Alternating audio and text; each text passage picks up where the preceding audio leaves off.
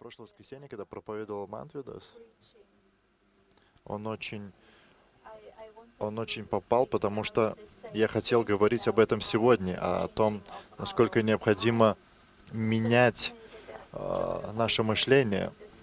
И, и думаю, что вот эта радость в Господе, это в ту же сторону. Итак, я, у меня такая работа, и я работаю с такими э, людьми, и у которых постоянно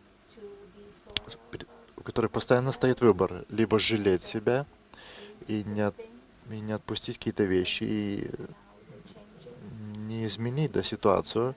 И есть второй выход, о котором говорил Мантвидас. Это, это изменить. Изменить ход своих мыслей, то, как мы привыкли думать, и иметь совсем другой результат. Да, один ученый э, произ, э, производил, не производил, а проводил, да, исследования, используя крыс. Итак, цель этого исследования э, была, да, этот эксперимент, эксперимент назывался «Надежда». Он взял 12 домашних крыс, э, запустил в какую-то емкость с водой. Эти крысы долго плавали, смотрели наверх, не видели, как вылезти. Некоторые ныряли вниз, смотрели, где выход. И, и спустя несколько минут все эти крысы тонули. И потом он взял уже э, дик, диких крыс. И на этот раз он взял 34 крысы, и когда он их запустил в ведро, они тоже все потонули. Затон... Утонули через несколько минут. Ему казалось, что у этих диких крыс будет больше как бы желания жить, бороться.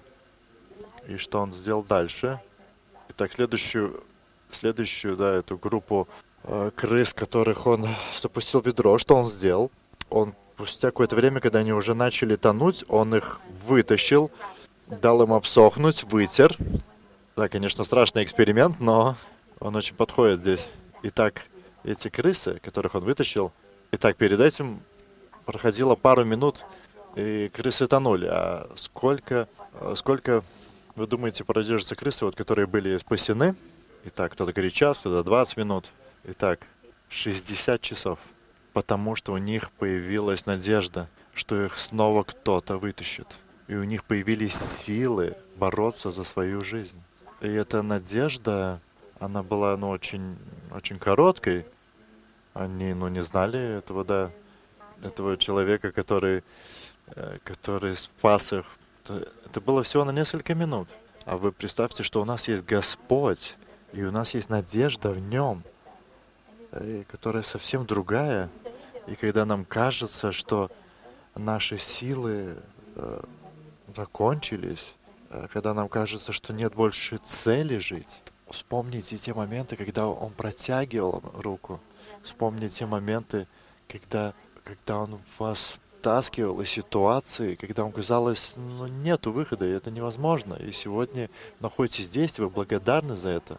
И что бы ни происходило в нашем сознании, что бы ни происходило, всегда помните, что у нас есть надежда в том, который никогда нас не разочарует, который не даст нам утонуть. И держитесь этих обещаний, которые написаны не в одной а, строчке Библии. Я хочу начать с 16 псалма. «Услышь, Господи, моль, мольбу мою справедливости, прислушайся к крику моему, Немли молитвы из нелживых уст, да придет от Тебя оправдание мне. Пусть увидит правду глаза Твои. Ты изучил мое сердце, испытал меня ночью. Ты испытал меня, но не нашел вины. Уста мои не грешат. Что же додел других, то по слову из Твоих уст. Я Тебя сохранил от путей притеснителя. Стопы, стопы мои шли по Твоим путям.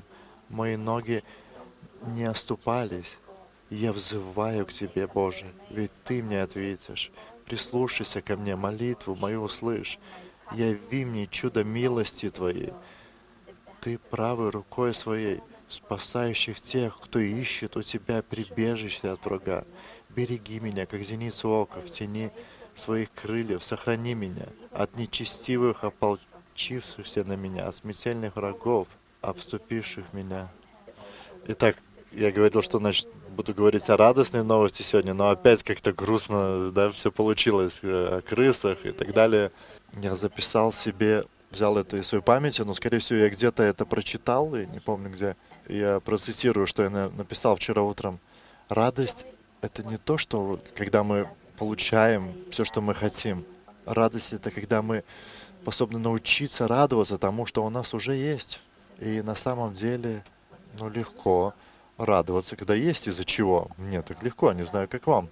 Как-то автоматом это получается. Например, телефон новый купил, э, машину новую приобрел, дом новый, э, жену нашел, что бы это ни было.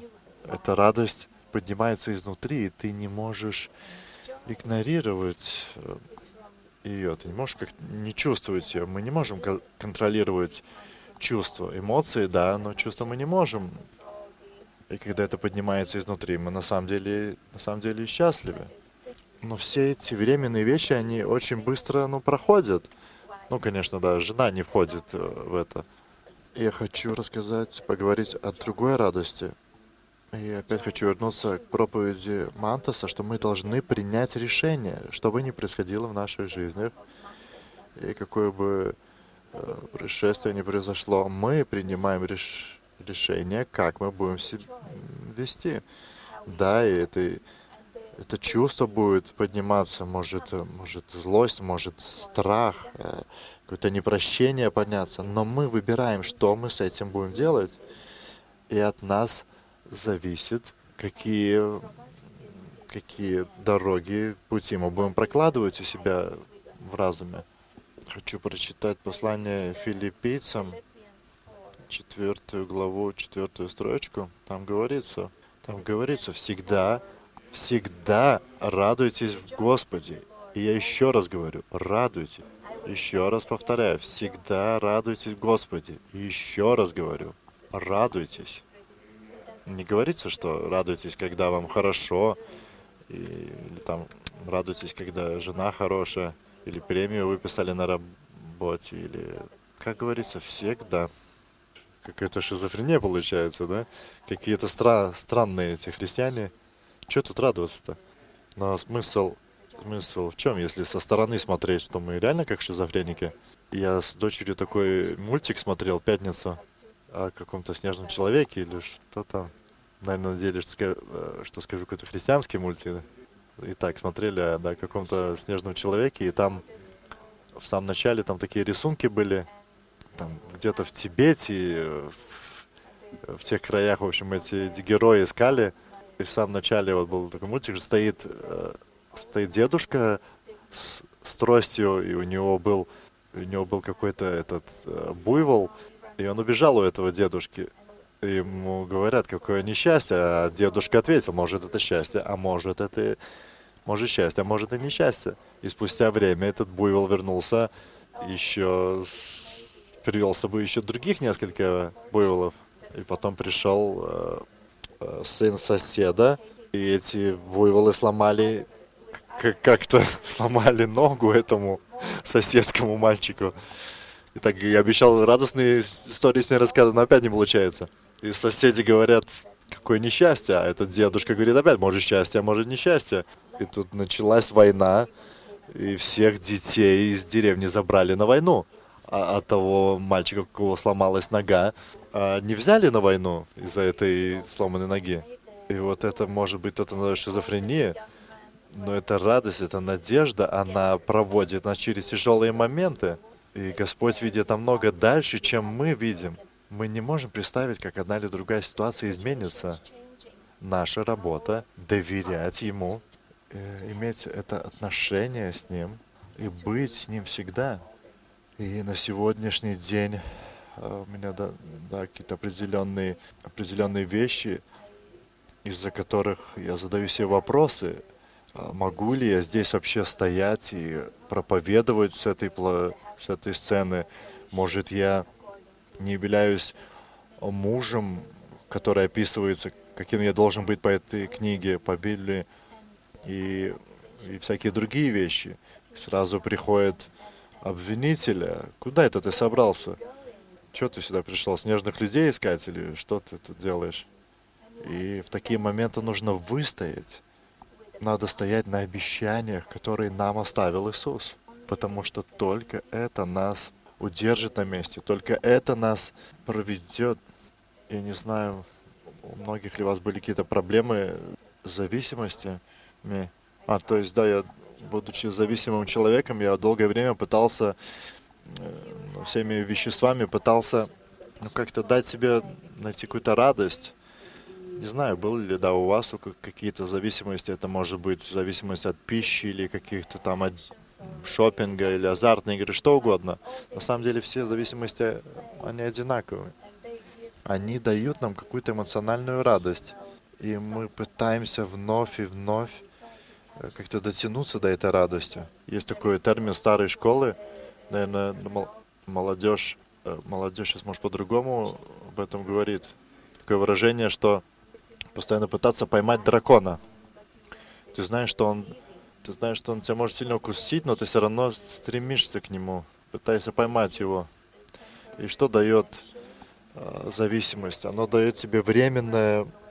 Ты как бы временно убегаешь от реальности, э, временно получаешь какое-то наслаждение, и мы как бы убегаем от этих чувств, того, что мы да, не видим какой-то ценности в себе. И в тот момент ты чувствуешь себя, что ты можешь от всего-то как бы оградиться и просто насладиться моментом, который здесь и сейчас. И потом ты постоянно пытаешься поймать этот момент. И насколько многие из нас уже знают, зависимость тебя затягивает еще глубже и глубже. И, и тебе уже не получается а, больше поймать опять это состояние. Ты пытаешься что-то а, пытаешься что-то изменить, там, не знаю, увеличить дозы и так далее, но ты уходишь только глубже и глубже. Я знаю, что не все из нас пережили Христа какое-то сверхъестественное переживанием. Есть те, которые просто приняли это как факт, как истину. Знаю, если среди вас есть те, кто пережил Иисуса сверхъестественно, вы поймете меня. Потому что я, когда пережил это, я подумал, вау, я тогда понял, что никакой наркотик, э, извиняюсь за это сравнение, но никакой наркотик никогда не давал мне такой эйфории, какой мне дал Иисус в тот момент, в то мгновение. И в это мгновение я получил реально бесконечную радость. Я помню, что я не мог понять, что со мной происходит. И я не мог понять, что происходит. Подхожу к зеркалу, я смотрю, я улыбаюсь. Это произошло, когда мне было 29. До этого, наверное, последний раз улыбался в детстве. А, мои мышцы лица не были, не были, при, не привыкли к такому, к такому, к такой улыбке. И у меня вот он на следующий день бояли мышцы здесь. Вот. в тот момент мне не было важно, кто я, что я, что я с собой сделал, что у меня было в прошлом. Мне все это было не важно. В этом я наход находился почти весь вечер после того, как Иисус коснулся меня. И на утро я проснулся, я почувствовал, что опять все плохо, опять все черно, опять я не могу э, принять людей, которые рядом со мной, хотя вечер до этого я хотел их обнять, поцеловать. И это произошло у меня, когда я был в реабилитации. И первое, что я сделал, я подошел к работнику и сказал, что к работнику реабилитации и сказал, что я хочу жить в этом. Я хочу жить с этим чувством, которое дает мне эту полноту. Не какое-то, не какое-то, да, которое мы получаем от каких-то химических веществ или еще чего-то. Это настоящая радость. И это полнота, спокойствие. Знаете, что самое важное? И тебя, там главное, что на следующий день у тебя не болит голова от этого, не крутит кости, то есть нету никаких последствий. И с этого момента, и я хочу быть наполненным. Да, бывает, я сам ухожу в сторону. Часто, да, мы как-то слишком себя как-то возвышаем. И, и вот очень хороший пример. Я, я уехал, на, уезжал недавно на месяц, и жизнь не остановилась. Все в порядке, все дальше продолжается. На работе ничего не, раз, не разрушилось, все в порядке. Такое чувство, что я мог и на дольше уехать, никто бы даже не искал бы меня. Мы очень часто чувствуем себя очень важными, очень нужными, только он не проходит. И присутствие, когда мы находимся с ним, дает нам смысл. Дает нам силы идти через испытания. И мы живем в таком хаосе, очень, очень так много всего происходит вокруг. Я не знаю, как у вас, мне тяжело найти время для Библии, такое время, чтобы не думать ни о чем и побыть с ним. Это для меня очень тяжело. И я понимаю, что мне это надо, и что мне это надо больше, чем воды, но мне это очень много стоит до сих пор. Я с ним уже 12-13 лет, но мне до сих пор это очень дорогого стоит. Но то, что он дает в этот момент, не, не может заменить ничто. Это внутренняя полнота, спокойствие. Ничто и не может заменить. Никакие достижения. Итак, Римлянам 12, 12 говорится, говорится, радуйтесь надежде, будьте терпеливы в страданиях, постоянны в молитве. Радуйтесь надежде. Той же радостью, которой эти крысы радовались. Понимаете? Она у нас есть.